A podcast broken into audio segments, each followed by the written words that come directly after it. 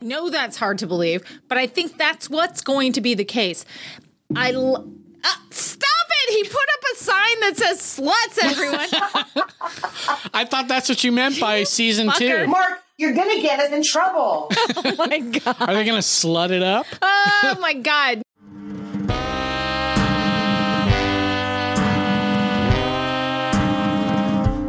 Greetings, savory inferiors, and welcome to the Vampire Insider, the unofficial podcast of Anne Rice's Immortal Universe. Each week, co hosts Christina LaRusso, Joanne Palumbo, and myself, Mark Snedeker, recap and analyze episodes of Interview with the Vampire and the Mayfair Witches. We delve into Anne Rice's library and have in depth discussions of other works about the supernatural. Today, we return to the Vampire Diaries Season 2. Now, I do troll Joanne on this show quite a lot, but it is uh, actually a very good show, and we've really enjoyed looking into it. Also, this week, we will be featuring our fanfic from Wilson's Babe, also uh, listed on AO3 as Show Me Your Fangs, and we will be reading an excerpt from her story, The Plans We Made. Hello, Christina LaRusso. Hello, Joanne Palumbo. Hello, Mark. Hello, Joanne. Hi guys, I just want to say one thing, Mark. I also Just one? Really? I, I know. I know that you love to troll me about you know Dawson's Tooth So and much. all this other bullshit. So my new game that I troll Mark with is I send him thirst traps all day and all night of the people from the Vampire Diaries. Only the men. Congratulations on a job well done. I was going to send like some sexy ones of Elena or Rebekah, and I'm like, I don't want him to get the wrong idea about this thruple, you know? Christina, how are you today? Well, I'm good. I'm good. I'm very excited to have this conversation. It, uh, I think that we've got a little bit more of a cohesive. You know me. I want the cohesive plan. You are. And I feel like we've got a cohesive plan for this episode of Vampire Diaries season recap, season two recap. you are nothing if not controlling. You know what she is? She's the Caroline of the show, right? She Of really is. podcast. Isn't I'm that the funny? Elena because I obviously I end up with Damon and Mark. You're Matt Donovan. Oh no, I can't be Matt. No, he's the worst character in the whole show. I think for promotional photos around Halloween, which is of course spooky time, is our time to shine. I mean, that's our holiday, right? We need to do. I was. We were texting about this this afternoon, and we're going to do some kind of play on Dawson's Teeth, and you know, as, and and I say Dawson's Teeth because it's hilarious, but also I I actually love the show. Oh, you love Dawson's Teeth. No, I love it. I, Dawson's I love Creek, it. yeah. I love Dawson's Creek and Dawson's I don't want to wait. So, yeah, I'm sure I'll have no problem pulling off supermodel looking 30 year olds. well, that's all right. We're good deal. we're aged. That's what makes it even funnier. yeah. sort of like Damon and sexy Elena Yeah. or and Regular vanilla, Plain vanilla Elena? So- Elena. Yeah, that's how I differentiate between Elena and Katherine. It's plain Elena and sexy Elena.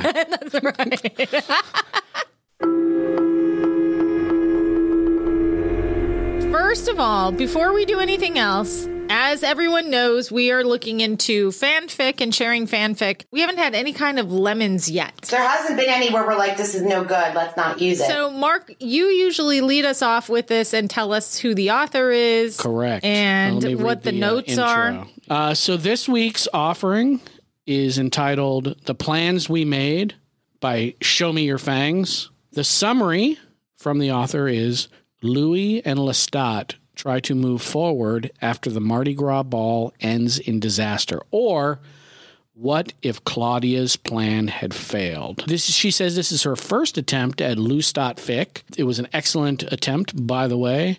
She said she needed to write something because the show has her in a chokehold.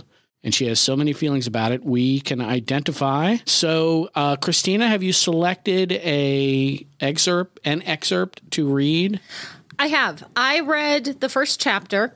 Joanne, I think you've read further into it. I did. I read three chapters. All right, so you'll be able to I read us. 1.4 chapters. All right, so you, And the, the thing is, Christina, because you know, she basically just is retelling the episode in this first chapter. In the second and third, she then she develops the story. Yes, she does, but I am going to read from the first chapter because there's some stuff that I want to talk about that really resonated with me about this first chapter. So we're going to start just from the beginning, everyone, Why and not? then as as always, after I'm done doing the dramatic reading with no voices, I'm not going to do Extra any voices. voices. No, Do you want me to do some? Do no, no, you want me to do a New Zealand accent? no. I, there's no need. Do your Australian accent. No, there's hey, no. crocky. No, there's no. wow, that plan didn't work out at all. No, oh my God, shut up.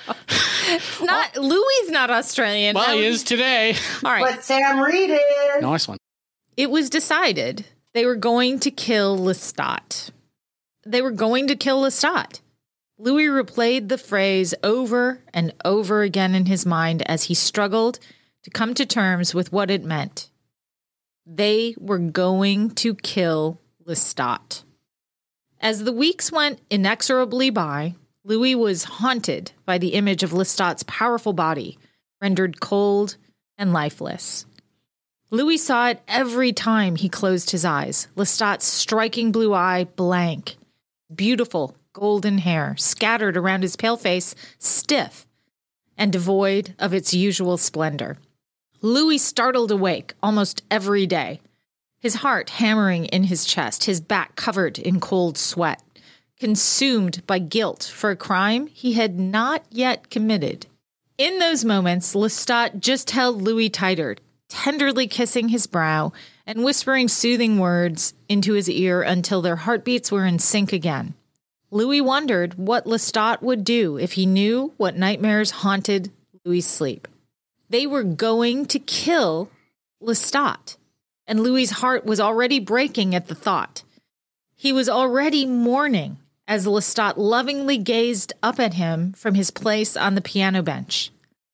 Louis' heart shattered every time Lestat pulled him closer to steal a kiss, overjoyed by their rekindled passion. Lestat did not seem to suspect that Louis' love was an act, a mere ploy by Claudia to keep Lestat distracted as they plotted his demise. That was the lie that Louis told himself every time he gave in to Lestat's demanding touches and his seductive gaze. In truth, from the moment Louis had allowed himself to open up to Lestat again, it was as if the dam broke. All the feelings he had been suppressing came rushing back. Louis fell head first back into a treacherously familiar pattern as Lestat's mirrored eyes beckoned him like a siren song, inviting him to drown himself in their inscrutable depths. When they were alone together, with Claudia gone for long hours under the pretext of having to go further out of town to hunt, Louis would forget himself, forget all about Lestat's shortcomings, about Claudia's anger, about his despair.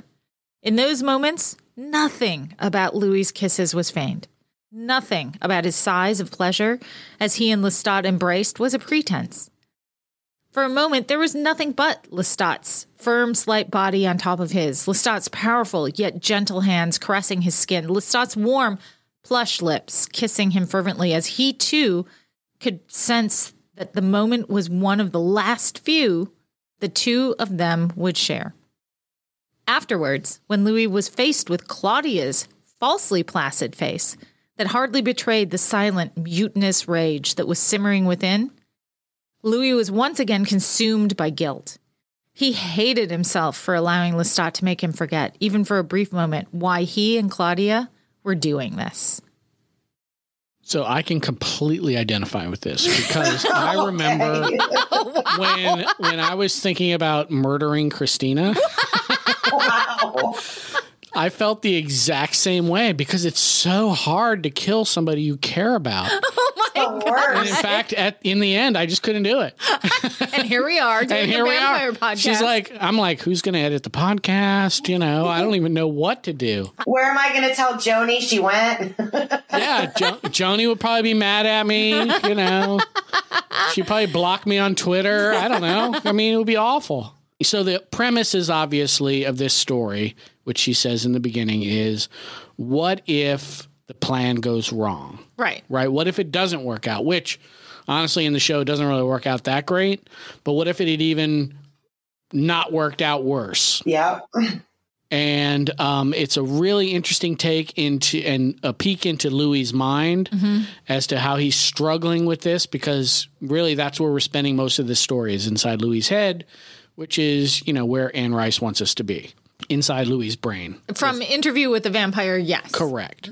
So Joni, tell us your take on the story. I read the summary. Louis and Lestat try to move forward after the Mardi Gras ball ends in disaster. Or what if Claudia's plan had failed? And I just said, fuck yeah, this is our story. Yeah, pretty compelling, right? I'm like, took a screenshot of it, sent it to you guys, and I was like, thoughts? Like, and, and I was going to fight for it if you guys had said no, but I'm like, Nothing makes Joanne happier than plans that go awry.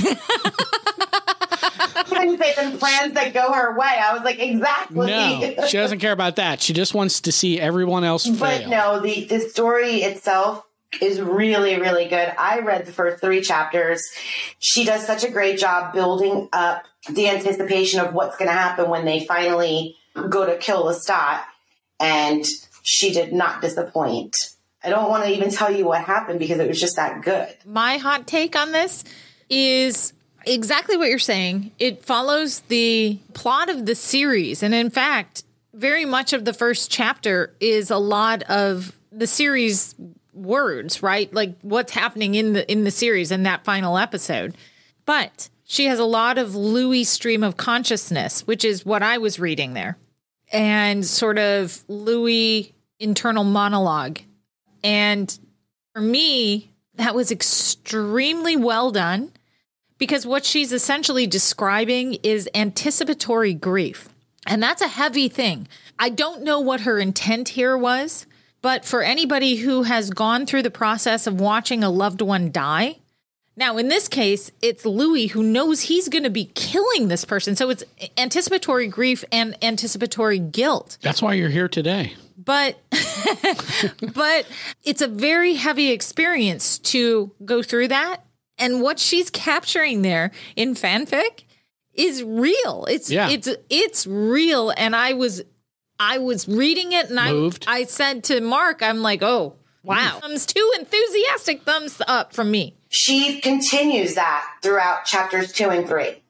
But from that, she also builds way off of the storyline. That's what fanfic is all about, right? Yeah, well, yeah, but I'm saying like she did a really good job of, of keeping it kind of almost like refreshing your memory of what happened in the episode. No, Right. but it goes way left and it goes left in the most, I didn't like it because of what happens to a certain somebody that I love. is it me? no, definitely not.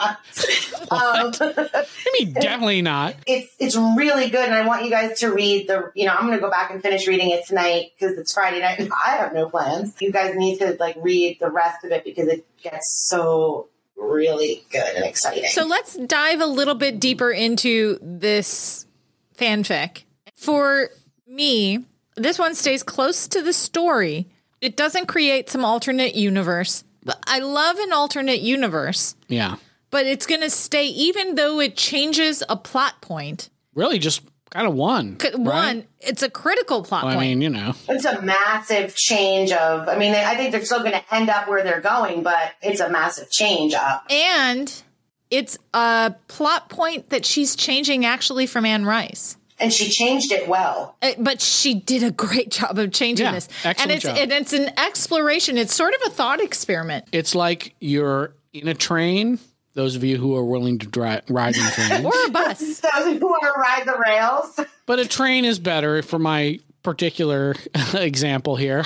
and everything is going along the predetermined rail, and then somebody hits a switch, and you just branch off a little bit, not a lot, right? One plot point, boom, and then see what happens. And I mm-hmm. think that's a very compelling way to do fan fiction is you're being true to the original source material and you're really just changing something that happened. Now you're cha- you're not changing who these people are. Like Louis isn't suddenly confident and you know and or self-aware, Lestat is super self-reflective. Right. Right. Like the the the which you can do. which you can do, and I loved it. I Yeah. loved when Lestat was suddenly in therapy for thirty years, and he was very self-reflective. mean, it took thirty fucking years, so that and you know binge watching The Sopranos, but which is amazing. But I by the way. loved that. I loved that. But this is just, you're right. It's, It's like just a little, bit of a plot point, pivot. and then you know, oh, Antoinette, my God, you've got a sword. That could have very easily happened Could have happened. within that show. Could have been a Right. choice that these writers made. do you think if they knew Bailey was going to leave, they wouldn't have just done that? Yes. Let's just kill her. By the In- way, in- no, I do not think. That. just to give you a little bit of a teaser of the thing that goes wrong is that Lestat is not almost killed completely. He doesn't end up in a dump. And Claudia is killed by Antoinette Yes. in this chapter. All right. So that's where things go awry. And it's brutal and it is hardcore. It made And- me sad. It does make you sad because you know what I was picturing Bailey. She said her little Right. heart shaped face, and I was like, ah, that's I Bailey. had such a hard I- time accepting Claudia dying. And then to have her killed by that twat Antoinette, I was just like I was pissed, and I was so. I don't know. I'm pro Antoinette. I think she's the best character in the whole show. Shut up. You, you know you would be because you're. You know what, Mark? You're a twat too. I love- so that makes perfect sense. But I think that as you, as everyone can tell from our exuberant conversation here, this is a fanfic definitely worth reading. Absolutely. You can find it on I'm going to rate it five volleyballs. for Wilson's. What is it? Wilson's get Wilson's uh, Wilson's babe. Will for Wilson. give it five out of five salamis. Yeah. I'm going to give it a five out of five gabagool. gabagool. Little prosciutto, maybe some gabagool. No, five out of five blood bags. No, it's Yes, uh, oh, that's that. a new system. Okay, so we got to get. Actually, honestly, I can't think of a one that I wouldn't have given a five out of 5 They've we been can't. excellent so They've far. all been Yeah, really, really, really good. It's not a against each other. competition. And it isn't a competition. What we're trying to do is during the hiatus, during the long spell of not seeing information from AMC or much information from AMC, not seeing any kind of movement towards the actors and writers coming to accord with the studios. We're trying to maintain content and engage people and the fandom. And we're very lucky that the community is super creative and is generating this kind of content for us to talk about. Absolutely. So we are so grateful for the community's contribution. And if you have anything that you would like to share with us, please reach out to us. We are at vampire underscore insider on Twitter. And you can also reach us via Gmail, vampire insider at gmail.com. All right. So let's give a big Vampire Insider, thank you to Wilson's Babe or Show Me Your Fangs for sharing her wonderful story, The Plans We Made on AO3. We will put the links in our episode notes and on Twitter. Great. Let's talk about some fucking vampires.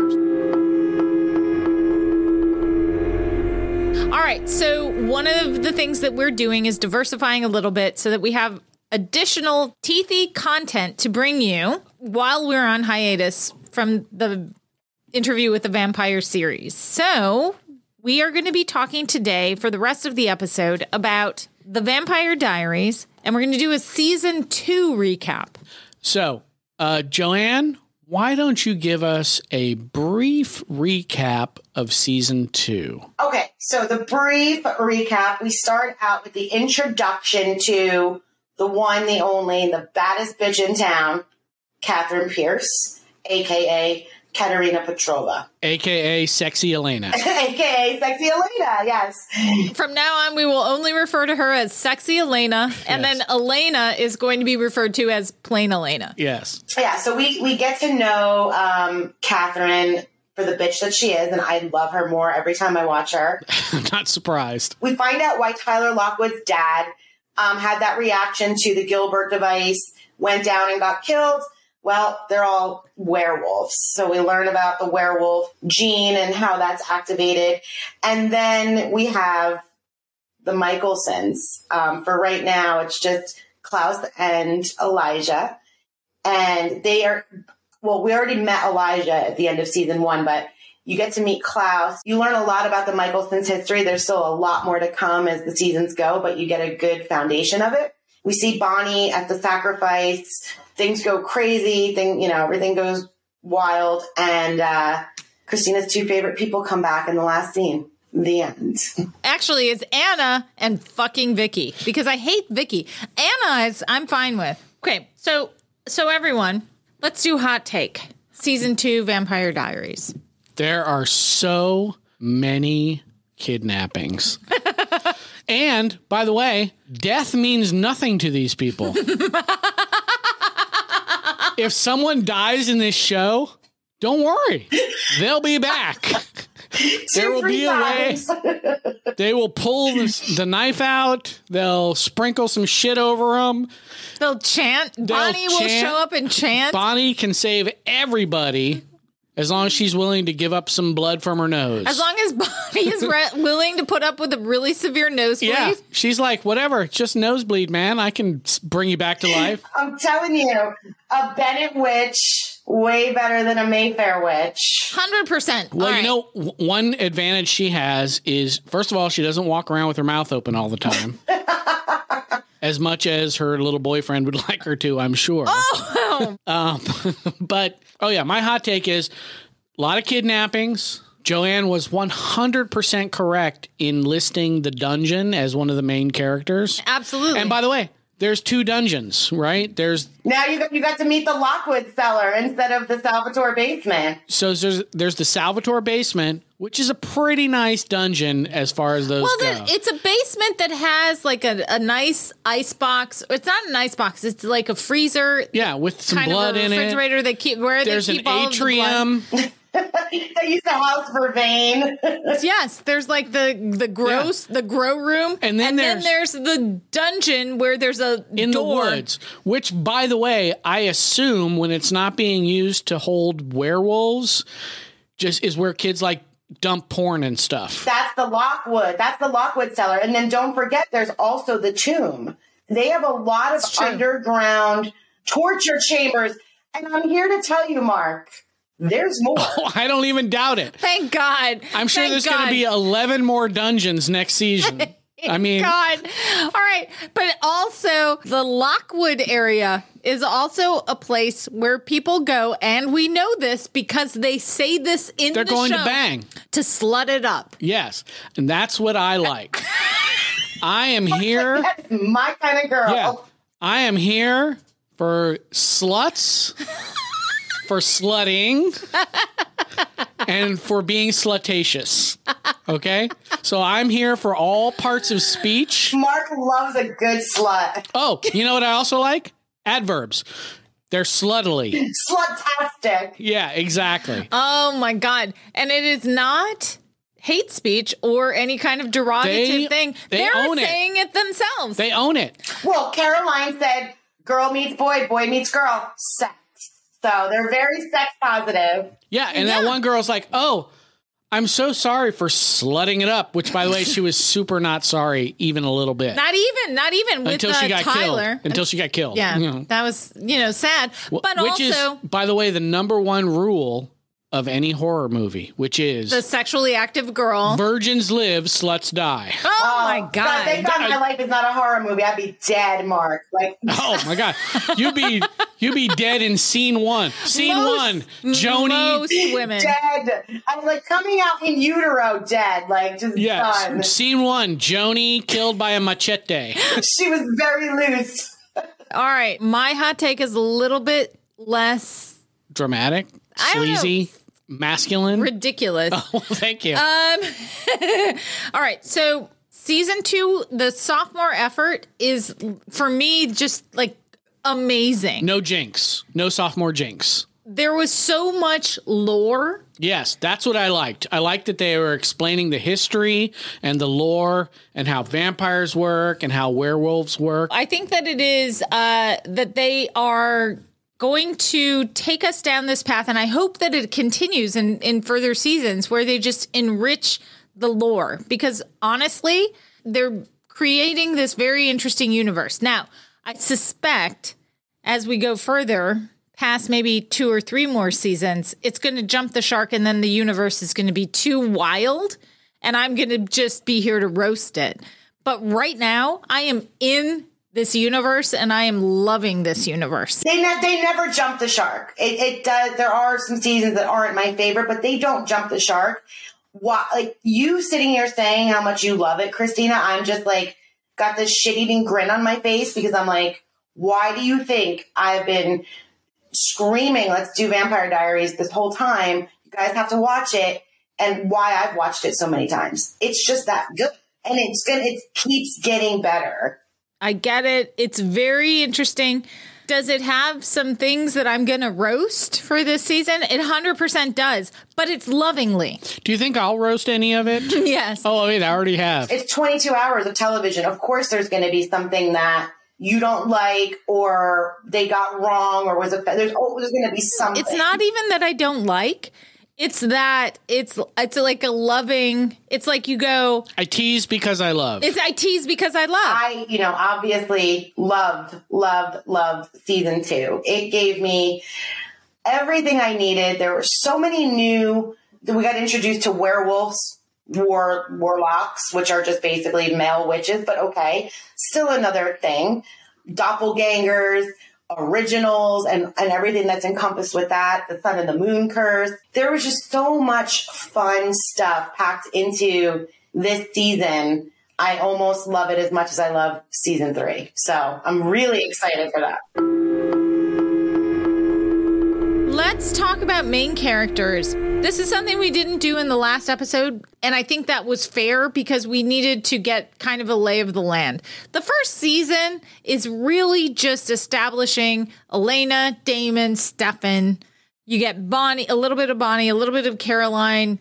It's just kind of a It's an introduction. It's like a meet and greet. for 22 episodes. Okay. Correct. So in the second season, let's talk about the main characters. And here's who I have as the main characters. Correct me if I'm wrong. I have Stefan, Damon, plain Elena, sexy Elena, Katherine, or and the dungeon. right, because I know that's very important to Joanne that we include the dungeon as a character. It's important to me that we include Well, the dungeon. It's important to the ladies on this podcast that we include the dungeon as a character, which, by the way, I support 100% because I'm an ally. All right. So thanks, Mark. I'm a dungeon ally. Yeah, I think you missed two people, but now I'm thinking maybe they're not main characters, but they are crucial to the story of season two. Elijah and Klaus. Let me tell you about ancillary main characters Caroline, Bonnie, Tyler, Jeremy, uh, Alaric, and then also Elijah and the other originals. Klaus. Klaus doesn't really make an appearance. He can't be a main character. He's not a main character because he doesn't actually make an appearance until really episode. now Joni, I know like you. 19. I know you've watched all. Yeah, Klaus. He does. He does. He does make it up an appearance, Mark. Yeah, He but he's not a season. main. he he makes an appearance, but he comes as Alaric. No, you see him as himself in, in season two. So but mostly as Alaric, but at the end, at the very end of season two, he becomes himself. That's why I said I, I think Elijah and and Klaus, and I'm like, but they're really not in it that much. Elijah's, you know, stake the whole time, and Klaus is in, and yeah. They're ancillary main. Hang with me here. Then we go into then there's plot movers who I'm calling like disposable characters because they move in and out of the plot and they could die at any moment And it we're doesn't, fine with it. doesn't matter. And that is uh, every parent ever, yeah, all the parents can die. the extra witches, the extra werewolves, all of the so an academic vampire. I that- love that guy. By the way, that's my honestly of all the people who have been eliminated from this show. I love Professor Vampire. academic vampire was amazing. He was so good. He, Who the hell is Professor Vampire? You know That exactly guy, who it is. academic vampire where they go to meet him he's like the go between. He's between like, I've got He's like the oh, he's, oh, like the historian. Yeah. He's got like, I've got seventy-five PhDs. Yes, yes, yes. All the masters. Yeah, you're right. I've been studying for 190 years. I would hate to see his student loan oh debt. Oh my God, he's got to be broke as a joke. His name his name was Slater. Yes. Yeah, Slater. All right. Slater. I love that guy because I love the whole. You know, I've done nothing but study for two hundred years, and um, now somebody's going to murder That me. is literally Mark's wet dream. oh my god, I would love that. All right. Uh, By the way, don't don't kid yourself. Christina would love that too. I would fucking She's love like, that. It would I also want- be my wet I dream. want thirty PhDs. Hundred percent. All right, uh, Rose council members Mm-hmm. also, which you know that kind of there's a Venn diagram and council member and parents. all parents, It's yeah. a- you know that all kind of uh, overlaps. Um, and then sluts. Love the sluts. They're the life of the party. They They really are. So I mean, somebody's got to get bit. Too bad they Right. both die. but they're critical because Yeah. they move the plot forward, and then Yeah. there's everybody in the background. Yeah. So we're joking about this. Obviously, we're very sex positive. We don't think that sluts Is a, an appropriate way to talk about women. But I can tell you, this show definitely thinks that slut may be a little bit evil. actually slut in the show and this would be one place where i think this wouldn't happen now is that slut in this show is disposable as we call Right. them the plot plot movers are But disposable also, characters but also they're, they're evil because sexy Elena, and that's a well-worn tradition, is that evil. The evil version of a character always dresses sexier, has like leather going on. Think about Buffy. well, have you ever seen an evil guy in like khakis and a polo shirt? No, they always have like a goatee and they're wearing like only a vest cut down to their navel. there's a reason that damon is always swanning around Oh, in yeah. black clothing Sure. it's not leather necessarily but he does wear a lot of leather he has a leather jacket He's always sauntering around looking. Damon always looks good. So, okay, Joanne, let's talk about the sort of major plot points of the season. I want to hear what you think they are, and then because you've watched it multiple times, and Mark and I will chime in after you're done with our completely incorrect answers. and see if uh, how ours match up with yours. So for me, it, it's kind of what I said in my hot take, where we kind of get to see how Katherine is indestructible. You see it throughout the whole season. You, you get the sense of, okay, I understand how she could have run for 500 years and not get caught because she's, you know, pretty sly. Um, Tyler Lockwood and the fact that he's a werewolf is very, well, we don't know it yet, but it's very pivotal for what comes next in, um, the story of Klaus. So finding out how he turns, watching him turn and seeing Caroline grow, not only as a vampire, but just as a, like a better person. Um, she's caring now. She's not as, she has her moments, but she definitely has a, a great arc throughout this season. And you start to see why everybody always says Caroline is better as a vampire than a human.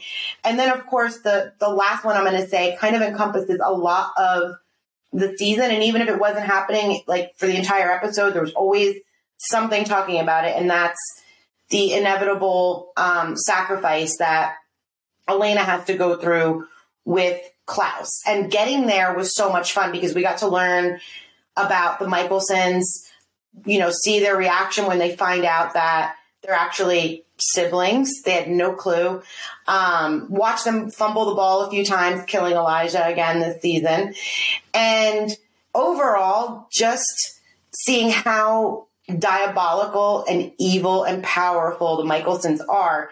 Because if you take a high level look at this episode, Klaus orchestrated everything. He sent Isobel. That's, you know, if you remember, Isobel kills herself when she gets off the phone. She was compelled by Klaus. So the Mikaelsons really pulled the strings this season and you don't really realize it until the very end and, and kind of into the next, um, the next season. But everything centered around the sun and moon curse, which now we know is fake. They've made it up, which I love. And Elena's, um, sacrifice at the end so that Klaus could break the hybrid curse. you know, here's my take on Caroline. Mm-hmm. She went from Paris Hilton to Taylor Swift. Oh, I love that. And you know what? Candice Accola King is a huge Swiftie. There you go. Initially, definitely Paris Hilton, right? That's hot. That's hot. Whatever. You know, I just want to be. It's hot girl summer, or whatever. Yeah, boy girl sex, whatever. And then then she's like, oh wait, I maybe I have some depth. I'm still very popular, right? I'm still very magnetic. Mark, you're gonna fall in love with her. She gets better. Eh, too late. I already am. Oh, I love that for you. I love that journey. Isn't that journey? For. Isn't that a great journey for me? Mark is in his Caroline era. Could she possibly become a brunette? That would be better. Wow, you really just want to make everybody molded into me. This is getting a little disturbing, but okay. yeah. Well, you know, I it, I hope it doesn't get weird for you. All right. For me, season two was all about these things. Uh, what is the moonstone? Mm-hmm. Do you know you can buy the moonstone? You can buy her necklace, in case you're thinking of getting me a gift or something. Well, I'm looking on Amazon right now for moonstones. No, you gotta put. You gotta go to Vampire Diaries and then put in moonstone. I'm not I buying want, merch. I want that particular no, moonstone. you're not getting that. What is the what is the deal with werewolves, vampires, originals? What is the deal with the sun moon curse? Right, like that's a big part of season two, And they wrote it so beautifully. and they did. And then who is Klaus? Like to me, when I was watching this, I was like. Who is Klaus? Is really like who is Keyser Söze? They do a, a very good job of expanding this universe and making it very tense and helping you to anticipate who is Klaus because Klaus actually body shifts into Alaric. Now, is You- this I mean, they, they really tease this- out who is the actor who is Klaus. You don't see Klaus You never see him. No. until the very end of the season. So those are the big mysteries for me of this season. Like who is Klaus is really the big thing. Who is Keyser That's Söze? the, the massive, massive uh, story for the season. Do you know what the big mystery is for me? what? How you're going to make a secret room in a house that you can accidentally sex your way into. like, hey, the lake house, Joe. we're making out, we're banging, whatever. Boom. Oh my God, we discovered a secret room.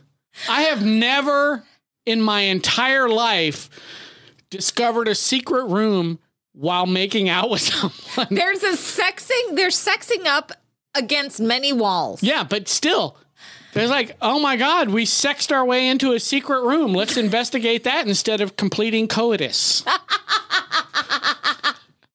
what the hell is going on with this show? It's true, though. It's true. All right. So those are the big mysteries of this season. Ultimately, in this season, we have a lot of the main thing, which is does Elena love Damon or Stefan? It becomes much blurrier in she- this season. For most of the season, it's not that blurry. Oh, well, she always loves Stefan. She thinks she Yeah, does. yeah. But But, let's- she's a let's be girl honest. loving Stefan. Elena is a teenage girl. Of course, she's gonna Of course. fuck shit up. She's no, of course she's going to love Stefan. She's as a teenage girl, she's Yeah. going to be She wants the white knight, she wants Stefan who's but a bad guy because he's a vampire, but Right. also a good guy. Right. Because he's got a lot she's of humanity. he's Angel. He is Angel. And Joanne, you said in the last episode about Vampire Diaries, you said, How dare you say compare Stefan to Angel? Honestly, I mean, there's a lot of for he, me he was You know what you, you two have done this entire time? Is just say this person's this person, this person. Oh, oh, look, it's Harry Hamlin Jr. Oh, look, it's Rob Lowe. Oh, look, it's David fucking Boreanaz now. most of that is just to troll you. but I do think that there is a reasonable parallel to draw between Buffy and Vampire Diaries. You can draw through all of these universes. They're they're they're all overlapping. Well, of course, Absolutely. everything is derivative, right? Of course, yeah, But I agree. but Angel, who was also Angelus, right, was the most evil, wicked vampire of all time. the Ripper. Yeah, until he accidentally got a soul. And Stefan, to begin with, was, Was a the Ripper. fucking ripper, right?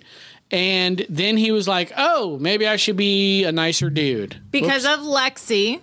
correct. So she kind of tamed him a little bit, and got him to, you know, re engage with his humanity, feelings, whatever. Damon, on the other hand, is Spike. I don't care about anybody. I'm just cool and hot and I eat people. And then at a certain point, he's like, oh, maybe I have some feels, right?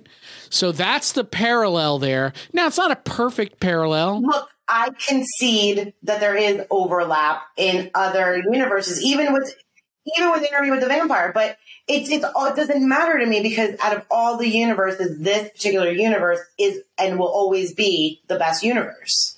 It's your favorite universe. Uh-huh. And by the way, so I I did today post on Vampire Insider a list of some random fucking list of what they think are the best vampire TV shows of all time. And they I mean they listed Vampire Diaries as number 3? I'll take it. Number 2 or 3, which was very high in my opinion. What was number one? I thought Vampire Buffy. Diary. Oh, Buffy was number one. Yeah. And Interview was number four, but Vampire Diaries was ranked higher than that. Now, a f- the friend of the podcast, Tail Treader, or as Christina likes to say, Talent Talent Reader, reader. How embarrassing, was everyone. definitely not into that, right? They were basically, it, Buffy was very significant in terms of breaking new ground, etc. And for them, Vampire uh, Interview with the Vampires, the most well-made, well-written vampire show of all time, and I can't really disagree with that. But they rated Vampire Diaries pretty high, Joni. I mean, you can't deny that Interview with the Vampire is much more intricate, sophisticated. Of course it is. I know it is. better written, etc. But I mean, I'm not saying Vampire Diaries is a bad show, as much as I make fun of it. It's a very good show. It, it lasted how many seasons, Joni? Eight seasons. Yeah, that's a long fucking time for a TV show. And it spawned two spin-offs, two very successful spin-offs. Following up on that, though, let's talk a little bit about vampire content for young adults. Because you're mentioning Mark how you know interview is written differently and it's grittier and it's all of that, right? So it's it's really geared more towards maybe not a young adult audience, but an adult audience. Whereas Vampire Diaries is definitely geared towards young adult. And in fact, I, I think the novels that it was originally based off of Joe are young adult genre novels, right? So we joke a lot. And when we eventually get to talking about Twilight, there's going to be a lot of jokes m- uh, made at the expense of Twilight by Mark. But is there validity, you know, in, in the way that the Vampire Diaries is written geared towards young young adults or young adult audience? What what do we think? Sure. There's nothing wrong with YA content. In fact, some of the coolest stories are YA content, right? Harry Potter. It's YA it's YA content. A Wrinkle in Time, one of my favorite books of all time, fantasy books of all time, is young adult content. Buffy the Vampire Slayer. YA content. There's nothing wrong with that at all. It's going to be different content. Not going to be like you said. It's not going to be as edgy. Only the sex is going to be a little bit more understated, although they'll still have some, you know, sexiness, romance type stuff in there. But perfectly valid form of entertainment. It's just going to be different. And not a YA, sometimes you'll lose that connection with that. Not always. Obviously, Joanne was a Vampire Diaries till you know ride or die, but um, you know sometimes you lose connection with that with that content when you know you're no longer that target audience. I think there's a huge amount of value in these teen focused and young adult focused vampire shows. And it's the formula. It's like, it's like they follow a formula and it works because they're all successful. You can't deny that as cheesy as Twilight is, you can't deny its success. Like, like, just like Vampire Diaries, Twilight is still, you know, it hasn't been, there hasn't been a new movie or a new book or, you know, just like Vampire Diaries, there hasn't been a new episode or, you know, even a spinoff, but it's still wildly popular with people of all ages. And that speaks a lot about it. I don't think it's wrong to gear it or any, or there's anything wrong with gearing it towards young adults. And I don't think either that fall off of it as you get older based on just knowing the fan base for Twilight and for TVD. it ranges from seven year old kids to 80 year old women. Not all young adult content ages poorly, but some of it does. I do think, though, it's a trap producers and authors can fall into where they're creating young adult content, but they're dumbing it down. And then that gives it, it might still be cool, but it's not going to have the staying power of something that's kind of more complex because I think you should challenge your audience a bit and you should give them a bit of credit. And when, and I know you were a huge Dawson's Creek fan, Christina. I am. But it, in a lot of cases, they dumb down that content. See, I'm going to challenge you on that, Mark, because just because something is not a literary masterpiece doesn't mean it's not good. You know what I mean? Vampire, just because Vampire Diaries book or the Twilight books aren't as sophisticated in their writing as Anne Rice is, makes them less than. It's just a different, it's just appealing to a different audience. And I think there's enough of a market where everyone can exist in that space and still be wildly successful. I, I agree, and I would push back at the dumbing down aspect of like for for for for particularly for Dawson's Creek because one of the things that was repeatedly said when Dawson's Creek came out is these kids do not talk like kids; they talk right, which like is little good. adults. I mean, I which think is, that's which is yeah, that's which a is positive. good. Um, but anyway, this is uh, despite the fact that it's Dawson's Teeth. That this is not actually Dawson's Creek podcast. Although I could talk about. Da- Oh, anybody sure ever you- wants to hear me talk about Pacey, let, call me because Yes. I, I can talk about him all day long. I'm sure that you could. All right, so let's do uh, let's do you know what we loved and what we didn't love qu- quickly, like t- you know one one or two things that we loved and didn't love about this season. Joe, you go first. I would have to say, out of this season, out of season two, um, one of my all time favorites is just the storyline itself of the Mikaelsons and seeing uh, their story play out and meeting Elijah and meeting Klaus and getting all the details about all that. I really loved it. One of the other parts that I loved um, was a scene where Elena is in the driveway at the Salvatore mansion with uh, Stefan, and Klaus is there to take her to the sacrifice. And, you know, he, he's kind of standing in front of her and he's, you know, trying to protect her. And you could tell he's, you know, his eyes are welling up in tears and he just, he's scared, doesn't want to let her go. And she does like the most grown up thing. And I think it's the hardest thing anyone could ever do. She tells him to close his eyes. And obviously, when he opens them, she's gone. And I put myself in that position and I'm like, if I was Stefan, there just would have been no way I could have closed my eyes. You know, like it just, I equate that to kind of like death where you have to like let somebody go when they die. And I have such a hard time doing that. I wouldn't even have been able to like let Elena go to the sacrifice, but I loved it because it kind of evoked that feeling in me. Um, in terms of something I didn't like, two deaths I did not like. Jenna's death, because I really thought that she could have been, you know, a little bit of a better character, maybe later on with Alaric and things like that. So I was bummed to see her go. And I thought that John Gilbert had too much of a heroic death, even though the characters themselves didn't really like take a minute to kind of go, wow, he just gave his life for Elena, which as his father, that's what parents, you know, if they're in a situation, they would, they say all the time anyway, I would give my life for my kid. And John Gilbert did do that. And that was very heroic, but he was such a shithead. I don't think he deserved to go out so heroically. Yeah, I agree. You know, John did that, I guess, to add a little detail to that because Damon had forced Elena to drink his blood in an or in an effort to save her. So Damon was, you know, super controlling, forced Elena to drink his blood. If then they had gone through the sacrifice, she would have died and then come back as a vampire. And then, you know, lo and behold, luckily Bonnie discovered a spell where they could bind her father's soul to Elena, and if Elena died, then he, you know, that spirit takes out. Well, it's not like he's a, it's him in her body, Right, But his life force enters her body, and she's able to live.